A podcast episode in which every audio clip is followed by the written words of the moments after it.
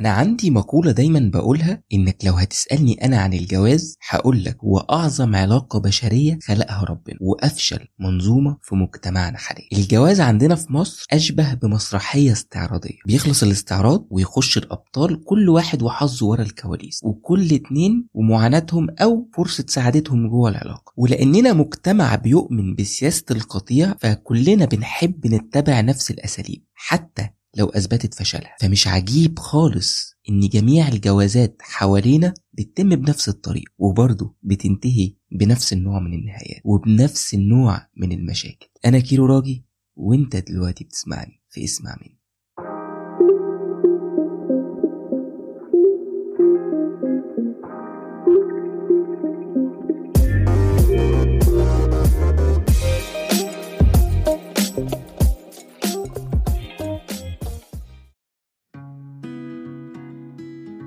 بصوا يا جماعة الكلام اللي هتسمعوه مني النهاردة مش هيبقى مألوف قوي ومش هيبقى على الهوا ناس كتير.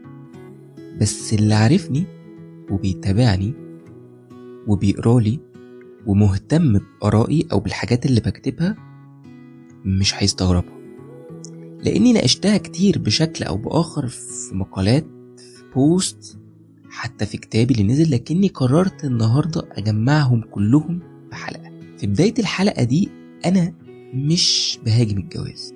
الجواز ارتباط مخيف فعلا لأنه بيحصل بين اتنين هما في الحقيقة أغراب عن بعض. حتى لو فضلوا بيحبوا بعض أو مرتبطين أو مخطوبين لفترة طويلة بيفضلوا برضو ما يعرفوش بعض. والحقيقة إنها فكرة مرعبة إنك تدخل في علاقة مطلوب منك تكمل فيها بقية عمرك مع شخص واحد بعينه تربط روحك وحياتك بيه طول العمر. وتقرر تشاركه كمان في إنك تجيب بني آدمين صغيرين منك ومنه للدنيا. فأنا بشوف إن الجواز أو أنا بسميها كده مخاطرة شخصية وعاطفية ومعنوية ومادية. مفيش شك وبيحملك مسؤوليات وضغوط أنت ما تعرفش أنت هتبقى قدها ولا لأ وهتقدر تستحملها ولا مش هتقدر. ولو استحملتها هيبقى قد إيه؟ وتعال نبص كده نظرة سريعة مثلا عن الجواز حوالينا. هتلاقيه نوع من التلاتة جواز صالونات جواز عن حب أو صالونات عن حب. وده اللي بيبقى بداية التعارف صالونات عادي بس حصل بينهم مشاعر أو حب. ومهم ما تزعلش إذا كنت مقتنع بده أو بده أو بده فكلهم يعني يا عزيزي بيودوا لنفس النتيجة. وتعددت الأسباب في مجتمعنا ونهاية الجوازات واحدة. ومن تحليلي الشخصي إن الجواز في مصر دلوقتي بيعدي بمراحل واحدة ثابتة تعارف أو حب خطوبة جواز فرح شهر عسل محكمة الأسرة. دي مش نظرة تشاؤمية ده واقع أعتقد كل اللي بيسمعني عارفه لو ما كانش مجربه يعني. وعشان أثبت لكم كلامي تعالوا هنا بالمناسبة أقول لكم شوية أرقام. في 2020 الجهاز المركزي للتعبئة والإحصاء طلع تقرير بأنه عدد عقود الجواز 880 ألف واحد تقريبا. ده الموثق طبعا. حالات الطلاق بقى 226 ألف بمعدل حالة طلاق كل دقيقتين. يعني شوف بقى أنت عبال ما نخلص الحلقة دي هيبقى في كام راجل وست الطلاق. بس لو قارنت نسبتين ببعض هتكتشف إن تلت اللي بيتجوزوا وده اللي مثبت برضه بيتطلقوا. فالجواز في مصر وناس كتير بدأت تشوف كده للأسف إنه مشروع فاشل ومغامرة نهايتها محتومة بالفشل وبالمشاكل. هل ده عشان الجواز وحش؟ لا طبعا. عشان إحنا بنتجوز غلط. ولو ركزت في الصورة هتلاقي الجواز ملوش دعوة بدينك إيه. المسيحيين والمسلمين في مصر بيتجوزوا بنفس الطريقة وهي التقاليد والأعراف. الفرق دول بيعملوا إكليل ودول بيكتبوا الكتاب. فإحنا بيحكمنا أكتر التقاليد والموروثات العقيمة. مش أكتر. الجواز في مصر صفقة اجتماعية وعائلية أكتر منها قرار شخصي الاتنين عايزين يكملوا حياتهم سوا ويبنوا بيت وحياة أو علاقة حقيقية ما بينهم. والأهل هم أصحاب القرار أكتر من الاتنين اللي هيتجوزوا. هم اللي بيتفقوا وهم غالبا اللي بيخططوا وهم اللي بيقولوا رأي قد يكون بيمشي أكتر في إن الجوازة دي تكمل أو لأ. ولو كملت هما اللي بيدفعوا في الغالب يعني أو بيساعدوا على الأقل. يبقى هتجيب منين بعد كده؟ أشخاص مسؤولين في علاقة جوازهم احسبها بالعقل. إذا كان مسؤولية اختيار بعضهم وتخطيط حياتهم وترتيبها من البداية مش عارفين ياخدوها لوحدهم. هيعملوا إيه بقى جوه؟ في مسؤوليات الجواز الكبيرة. إحنا كمان عندنا مشكلة إن إحنا بنعتبر الجواز تجربة حصلت كان بها نجحنا ما نجحناش. ننفصل وإيه يعني؟ طب في أطفال مش مشكلة. آه هيحصل إيه يعني؟ ما تجرب ما كل الناس اتجوزت. إحنا عندنا استهتار بالموضوع. والموضوع أصلا بتاع الجواز ده عندنا تقدر تشوفه أوضح بإنه علاقة تبادل منفعة بعقد اتفاق بين طرفين. بيعملوا له حفلة تتكلف فلوس كتير عشان الحبايب والقرايب والمعارف يجوا بقى يفرحوا ويرقصوا ويتكلموا على العريس والعروسة وياكلوا ويروحوا. والعقد ده ملخصه إنه في واحد هيبقى كل مهمته يجيب فلوس وواحدة هتربي له عياله وتشوف احتياجاته وتشتغل برضه وتجيب فلوس.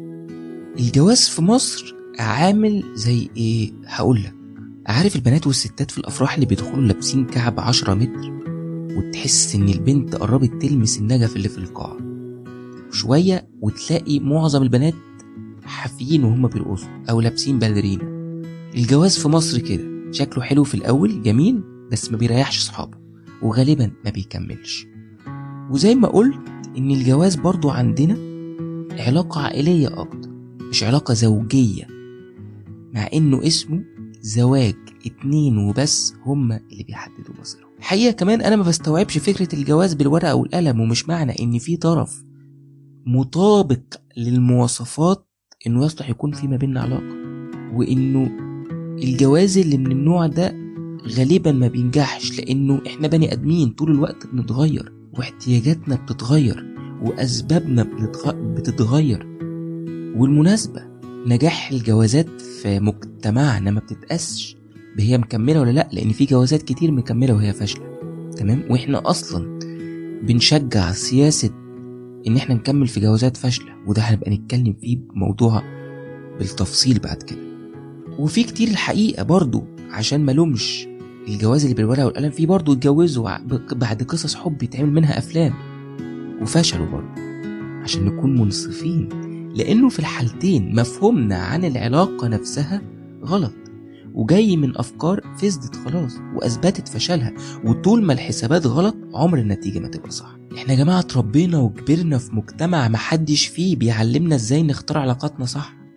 وما تحطلناش مفاهيم واضحة وحقيقية عن أعظم علاقة خلقها ربنا بالراجل والست. الحقيقة بقى إن أنا شخصيا وخلينا أحط هنا كده مسج على جنب بحترم جدا البنت اللي رفضت إنها تكون أو إنها خلقت لتكون عروسة أو زوجة فقط وبتهتم بدماغها وثقافتها وشخصيتها.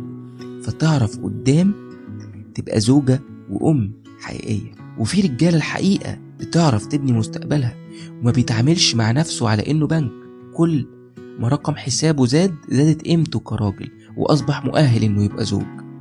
أو كل ما كان قادر إنه يحقق أحلام البنت أو أهلها ده معناه إنه يستاهلها ودي هنجيلها قدام. للأسف الجواز في مجتمعنا بيعتبر البني آدمين سلعة وعلاقاتهم ببعض بيحكمها العرض والطلب.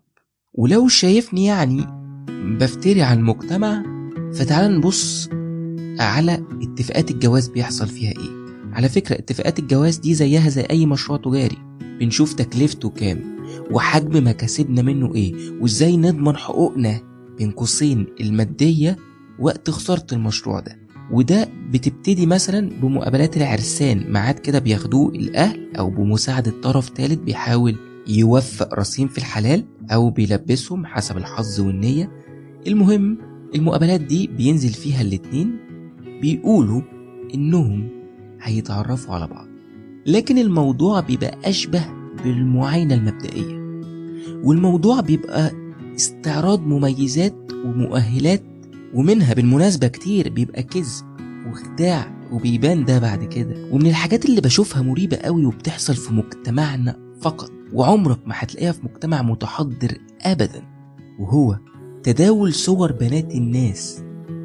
على بقى موبايلات طنط فلانة لموبايلات طنط فلانة. راحت لفلان. والشيء العجيب واللي بشوفه مهين جدا بقى هو إنه أحيانا أهل البنات دول بيبقوا عندهم علم بده. أو جايز هما اللي باعتين صور بناتهم. وده أمر أنا شخصيا برفضه تماما. وحسن نية الأهل اللي بيعملوا كده ما بيشفع لهمش ولا هيشفع لهم كمان تعالى بص بقى لما العريس ده أو الشخص ده ياخد خطوة ويروح بقى بأهله يتقدم. بيقول إيه؟ أول حاجة طلباتكم. أنا جاهز للي تطلبوه. نفس الجملة اللي ممكن تقولها لو رايح تشتري شقة أو تشتري عربية أو أي حاجة تانية. أو تلاقي الموضوع فيه مزايدة ومغريات كده لزغللة عين أهل البنت. أو عين البنت نفسها بما إن يعني الراجل هو اللي بياخد آه، الخطوة بتاعت إنه يتقدم يعني. فتلاقي مثلا أهل الولد ده أو أهل البنت كمان ممكن يشتركوا مع بعض يقول لك إحنا هنعمل لهم أحلى فرح في أغلى أوتيل في مصر. وده بالمناسبة ياخدنا لنقطة مهمة وإن الجوازة الكويسة عندنا بتتقاس بهي اتصرف عليها كام؟ أيوه يعني هو ده ضمان نجاح الجوازة يعني؟ ده ضمان للسعادة؟ طب ما كتير قوي عملوا أفراح ولميه واتطلقوا بعدها عادي.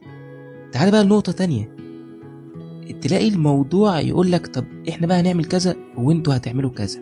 فيجي في النص حتى لو الاتنين الولد والبنت متوافقين وما عندهمش مشاكل تلاقي الأهل مثلا اختلفوا على مساحة الشقة على لون السجاد على آه مين هيجيب التلاجة مين هيجيب الغسالة. وهكذا يعني. أعتقد كل الناس عارفة التفاصيل دي. أنتوا متخيلين إيه اللي بيحكم مصير جواز البني آدمين؟ ما تتجوزوا يا جماعة بأي حاجة. ما تتجوزوا. لو أنتوا مبسوطين اتجوزوا. لو أنتوا متوافقين اتجوزوا. وخلي بالك أنا ما قلتش بس بتحبوا بعض أنا قلت متوافقين. الحب في الجواز وحده لا يكفي. وبعدين هل كل المعطيات المادية دي مهما كانت عظمتها وجمالها هل هي ضمان؟ إنه يصون بنتكم أو هي تسعده؟ طب تعال نخش المعتقد تاني بقى وإنه كل ما الراجل يجيب ذهب أغلى لبنتهم يبقى شاريها. طيب أنا هحط نفسي مكان العريس. أو الشخص اللي داخل يتقدم ده. كمثال يعني. إيه دليل حضراتكم كأهل؟ لو أنا جبت لها قصر تعيش فيه بس معرفتش أحافظ عليها. أو هنتها أو خنتها. كمان ما تيجوا نتكلم بصراحة أكتر. أنا عايز أشوف راجل واحد عقد الجواز ألزمه يكون راجل حقيقي سواء في جوازه أو حتى وهو بيطلق. بصوا حواليكم. العقود والقايمة والذي منه ووصولات الأمان اللي بتتمضي والحاجات اللي الناس كلها عارفاها ده معناه إنه اللي داخلين يجوزوا أو يعملوا علاقة أعظم علاقة خلقها ربنا دول أصلا مش ضامنين بعض. ناس مخونين بعض من الأول ناس شاكين في نواياهم تجاه بعض. أنا مش عايز أقول أنا مع ده أو ضده أنا بقول وجهة نظري. ما بفرضهاش على حد كل اللي بقوله تقدر تفكر فيه وتوزنه على عقلك. كمان بتحس إن الجوازات عندنا أكتر إنها مقارنات اجتماعية وكأنها مزاد. آه، شوف فلان عمل فرحه فين. لا إحنا لازم نعمل فرح أحلى. شوف فلانة قريبتها جوزها جاب لها شقة فين. فإحنا لازم نجيب شقة أحلى منها وأكبر منها وفي منطقة أرقى منها. شوف فلانة أو أختها جالها شبكة قد إيه أنت لازم تعلي عليهم وهكذا. مش محتاج استفيض يعني في الموضوع ده؟ كل الحاجات دي أنتوا عارفينها. كمان تعالوا نبص على المعايير اللي بنقيس عليها الراجل والبنت أو الشاب والبنت. الراجل بيجي تقييمه في الغالب من إعجاب أهل البنت بيه. وغالبا ده بيبقى بناء على حاجات واضحة ومعروفة. زي بيشتغل إيه؟ دخله كام؟ آه عنده شقة؟ مساحتها قد إيه؟ شهادته إيه؟ عيلته مين؟ أما البنت فتقييمها بيجي من الراجل نفسه ثم السيدة الفاضلة والدته. وده بناء على معايير ثابتة عند معظم الرجالة في مجتمعنا. وشوية ملاحظات كده يعني سنها كام؟ وتحديدا بينها وبين التلاتين قد إيه؟ لأنه التلاتين ده طبعا زي ما كلنا عارفين سن بيشكل أزمة للبنت. عدد علاقاتها يعني اتخطبت كم مرة؟ ده طبعا المعلن والرسمي منها. ودي عاملة كده أنا دايما بشوفها عاملة كده زي عداد الكيلومتر لما بتيجي تشتري عربية مستعملة. فغالبا بيبقى مش كله طبعا في أهالي محترمة بس غالبا يعني اللي بيفكروا بالمنتاليتي دي بيبقوا لاعبين في العداد. ثم وده الأهم شكلها ودرجة جمالها الخارجي جسمها وده كمعاينة زي ما قلنا مبدئية كده. وفي بقى الحقيقة نقطة مستحدثة في آخر كام سنة ودي عجيبة جدا بقى. وهي البلدي كده البنت دي بتقبض أو دخلها كام للأسف؟ وتعالى كده اسأل معايا أي أهل عن رأيهم في شخص متقدم لبنتهم هتلاقيهم بيحكولك عن شهاداته عيلته إمكانياته. مش هيجيبولك في الأول خالص سيرته كبني آدم ولا مدى التوافق والحب بينه وبين بنتهم مثلا. والعكس صحيح اسأل أهل العريس عن رأيهم في عروسة ابنهم. هتسمعهم بيقولوا حاجتين إنها زي القمر وإن ما كانش ليها علاقات سابقة. قطة مغمضة يعني زي ما بيقولوا. وطبعا لو سنها قبل ال 30 زي ما قلنا ده بيضيف لمميزاتها لحد هيجيب لك سيرة شخصيتها في الأول ولا دماغها ولا نجاحها في شغلها ولا أي حاجة. وتلاقي كمان تقييمات غريبة. يقول لك بنتنا مهندسة لازم تاخد مهندس أو دكتور. أو بنتنا دكتورة لازم تاخد دكتور زيها. أو بنتنا معاها دكتوراه وهو هيلا معاه ماجستير فتلاقي بقى اللي واخد بكالوريوس زي حالاتي كده يحس إنه غلبان وبره التصنيف ما ينفعش. وأحيانا بيبقوا الاتنين مش متوافقين بس الأهل مبسوطين مع بعض أو بينهم مصالح فيجوزوه. أو تظهر مشاكل جوهرية في الخطوبة مثلا وتسمع بقى كلام من نوع اتجوزوا أنتوا بس وكل المشاكل دي بعد الجواز هتختفي. بعد الجواز هتعرفوا بعض وجايز تحبوا بعض. عارف نظام زق معايا جوازة؟ عارفين محمد هنيدي الإفيه بتاع زق معايا اليوم هو بالظبط كده. جوازة معصلجة بس إحنا عايزين نزقها تمشي لأجل المصالح. والراجل تحديدا معلش بروح لحتة الذكورية بيتقال عنه إنه في الجواز ما يعيبوش غير جيبه. مادام قادر يفتح بيت يبقى زي الفل نديله بنتنا.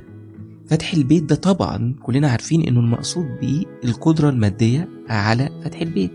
ما بننكرش أهميتها. لكن ما ينفعش تكون أولوية. يعني فكرة بقى هنقول إنه هيصونها ويحبها وهيسعدها كل دي أمور فرعية مش مهمة. المهم نستر البنت. وده ياخدنا بقى لأغرب المعتقدات والبدع اللي بتتقال عن الجواز عندنا. يقول لك شر ولابد منه. أيوه يعني أنت كده المفروض بتطمني عشان أتجوز. حاجة غريبة. أو الجملة الأشهر بقى الجواز زي البطيخة. طب الحقيقة إنه مش بطيخة ولا حاجة واللي قافش قوي في موضوع البطيخ يتفضل هو بالهنا والشفا على قلبه هو يعني. كمان يقول لك البنت ملهاش غير بيتها وجوزها. بس الحقيقة بقى إنك لما تفتح عينك وتشوف التجارب بتاعت الناس حواليك هتشوف عكس كده. الحياة حوالينا ورتنا إن البنت بقى ليها غير بيتها وجوزها ليها شغلها لما بيطلقها ويرميها بمسؤوليات ولادها ليها بيت أهلها اللي غالبا بيقويها بعد الطلاق أو أهلها دول اللي بيشيلوا شيلة ولادها معاها. لما هو بيرميها. ليها مستقبل وحياة لازم تفكر فيهم لأن الدنيا والحياة مش مضمونين. يقول لك كمان الحب نهايته الطبيعية الجواز. طيب ما تمشيش معاكوا تكملة الحب الجواز؟ يعني ينفع نتجوز ونكمل بنحب بعض؟ طب لما ينتهي الحب بعد الجواز نعيش مع بعض؟ بنعمل إيه؟ بنربي العيال وإحنا تعسى ومجبرين؟ أو نتطلق بمشاكل؟ حاجة يعني مريبة قوي يقول لك مثلا الجواز ده استقرار. ودي فيها بقى كلام كتير لأنه حرفيا في جوازات كتير نسفت استقرار حياة صحابها ودمرتهم حرفيا. أو يبيع لك الوهم بإنه يقول لك الجواز ليه قطر لازم تلحقه قبل ما يفوتك. وتلاقي حرام في ولد أو شاب وبنت بيجروا بكل سرعتهم وبيعملوا كل المحاولات ويقبلوا بأقل ما يستحقوا لمجرد بس بإنهم يتشعبطوا في القطر. مش مهم خالص لو رجليهم جت تحت القطر والقطر ده عدى عليهم وفرمهم وده بيحصل كتير. كمان من الشائع في مجتمعنا يقول لك إنه البنت الأحلى هي اللي تتجوز أسرع أو الأشطر. يقول لك دي اتخطفت والعرسان كانوا عليها طوابير. أو يقول لك الراجل ده شاطر والبنت دول شاطرين اتجوزوا بسرعة. والحقيقة بقى إنه الشاطر في الحياة مش اللي اتجوز الأول وخلف أسرع الشاطر هو اللي نفد بجلده. من حياة تعيسة في مجتمع بيقول للناس اتجوزوا وخلفوا وافشلوا ما يهمكمش. المهم تتجوزوا. كمان بما إن إحنا لسه بنتكلم في المعتقدات اللي تخص البنت يقول لك ظل راجل ولا ظل حيطه بس الحقيقة يا جماعة إنه في رجالة بعد الجواز دلوقتي بيبقوا حيطة مايلة عادي. كمان يقول لك إنه زي ما شرحنا في النقطة اللي فاتت إنه كل ما العريس دفع أكتر أو جاب شبكة أغلى كان دليل إنه شاري البنت أكتر. وكل ما كان مقتدر ماديا أكتر بقى هو الأحق بيها. وكل ما كان الفرح أجمل زي ما قلنا كانت الجوازة فرصة نجاحها أكبر. كل دي معتقدات. كمان يقول لك ودي بقى بدعة شائعة تماما. الجواز اسمه ونصيب. لا للأسف. الجواز اختيار. هو بيقع بس في نطاق معرفة ربنا المسبقة لأفعالنا لكن مش مكتوب عليك ولا إحنا مسيرين فيه. طب يا سيدي هو لو نصيب ربنا هيديك انت الفرصة تغير اللي كتبوا عليك فكر فيها دي شماعة خايبة.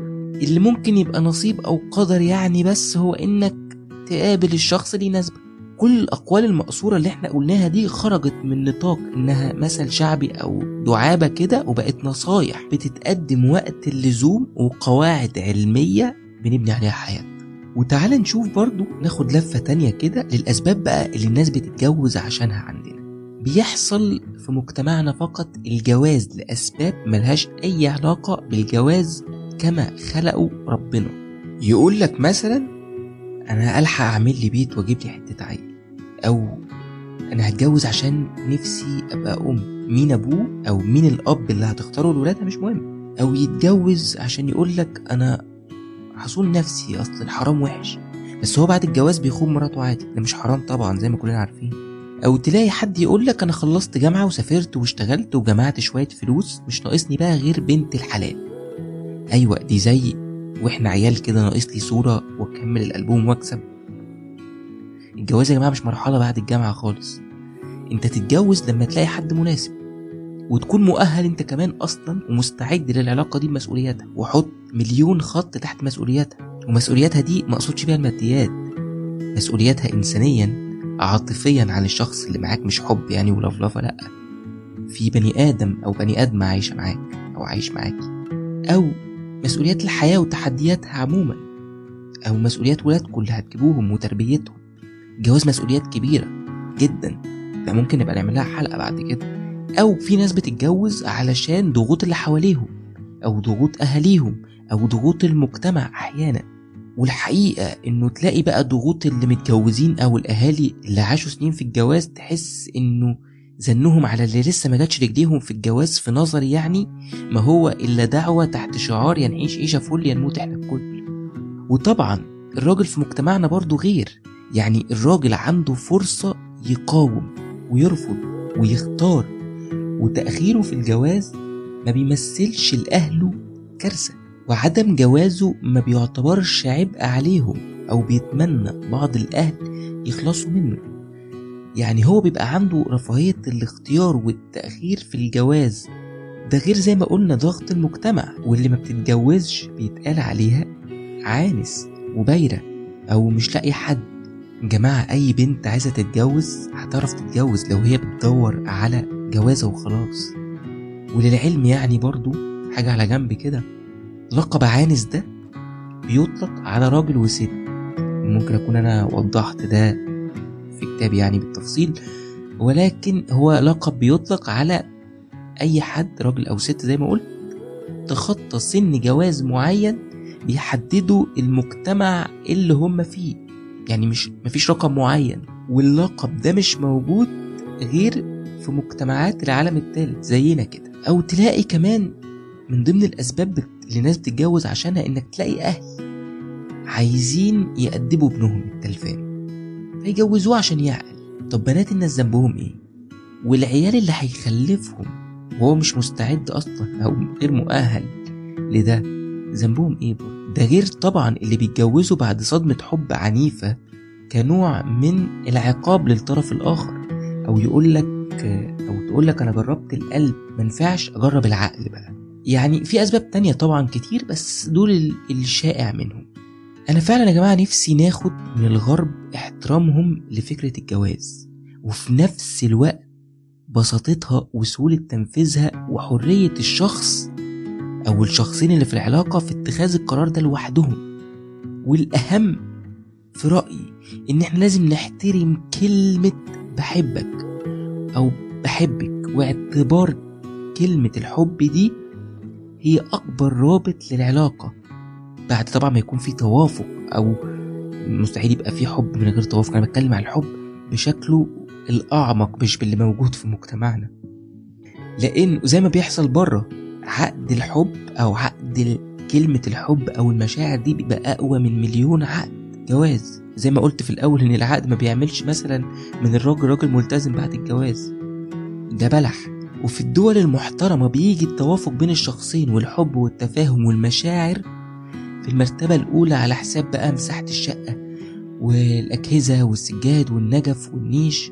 كمان الحقيقة إحنا لازم نحط في مفاهيمنا بقى إنه الأهل من حقهم يدوا رأيهم لكن مش من حقهم يمنعوا جوازة.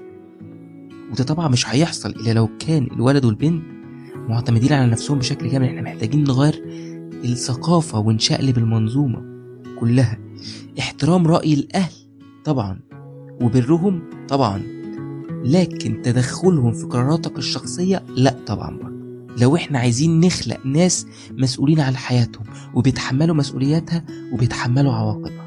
كمان الأجانب عندهم فكرة بسيطة كده اسمها test drive بمعنى إنه حضرتك ما ينفعش تروح تشتري عربية من غير المفروض يعني من غير ما تسأل عنها وتجربها وتركب جواها لأن ممكن تبقى العربية جميلة جدا وعظيمة في مميزاتها بس أول ما تفتح الباب وتقعد جواها ما ترتاحش نفسيا تقفل. أنا ما بقولش إن إحنا ننفذها ونعيش زيهم بره علشان برضو إيه في ناس بتاخد الكلام على الطاير.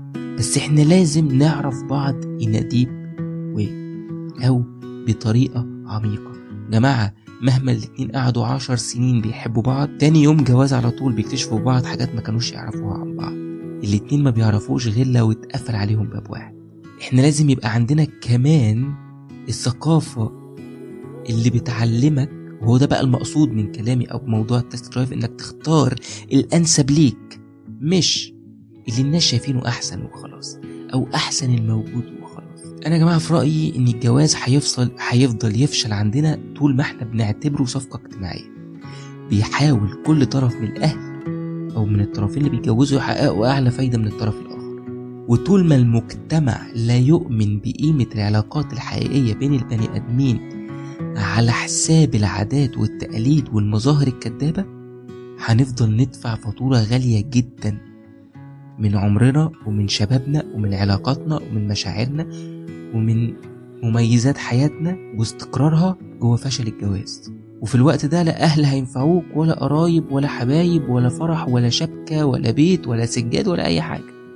كل دول قصاد سعادتك وراحتك وإنك تبقى مع الشخص الصح ولا ليهم عفوا يعني أي 30 لازمة. والناس يا جماعة اللي بتدور على أحسن حاجة في كل حاجة الجواز مش كده. مش المفروض إنك تدور على أكتر واحدة حلوة وأكتر واحدة بنت ناس وأكتر واحدة معاها شهادات وهكذا. ولا ينفع تقارن تتجوز دي ولا دي لمجرد إن مامتك مفهماك إن أي واحدة في الدنيا تتمناك. دي مش حقيقة. خالص. وإنتي برضو مش لازم تاخدي أكتر واحد معاه فلوس ولا اللي راكب أغلى عربية ولا اللي هيخرجك كل يوم مكان جديد. بالمناسبة يعني هو مش طالع من الفانوس يحقق لك أحلامك. إحنا ليه بندور في بعض على الكمال وإحنا ما اتخلقناش كاملين؟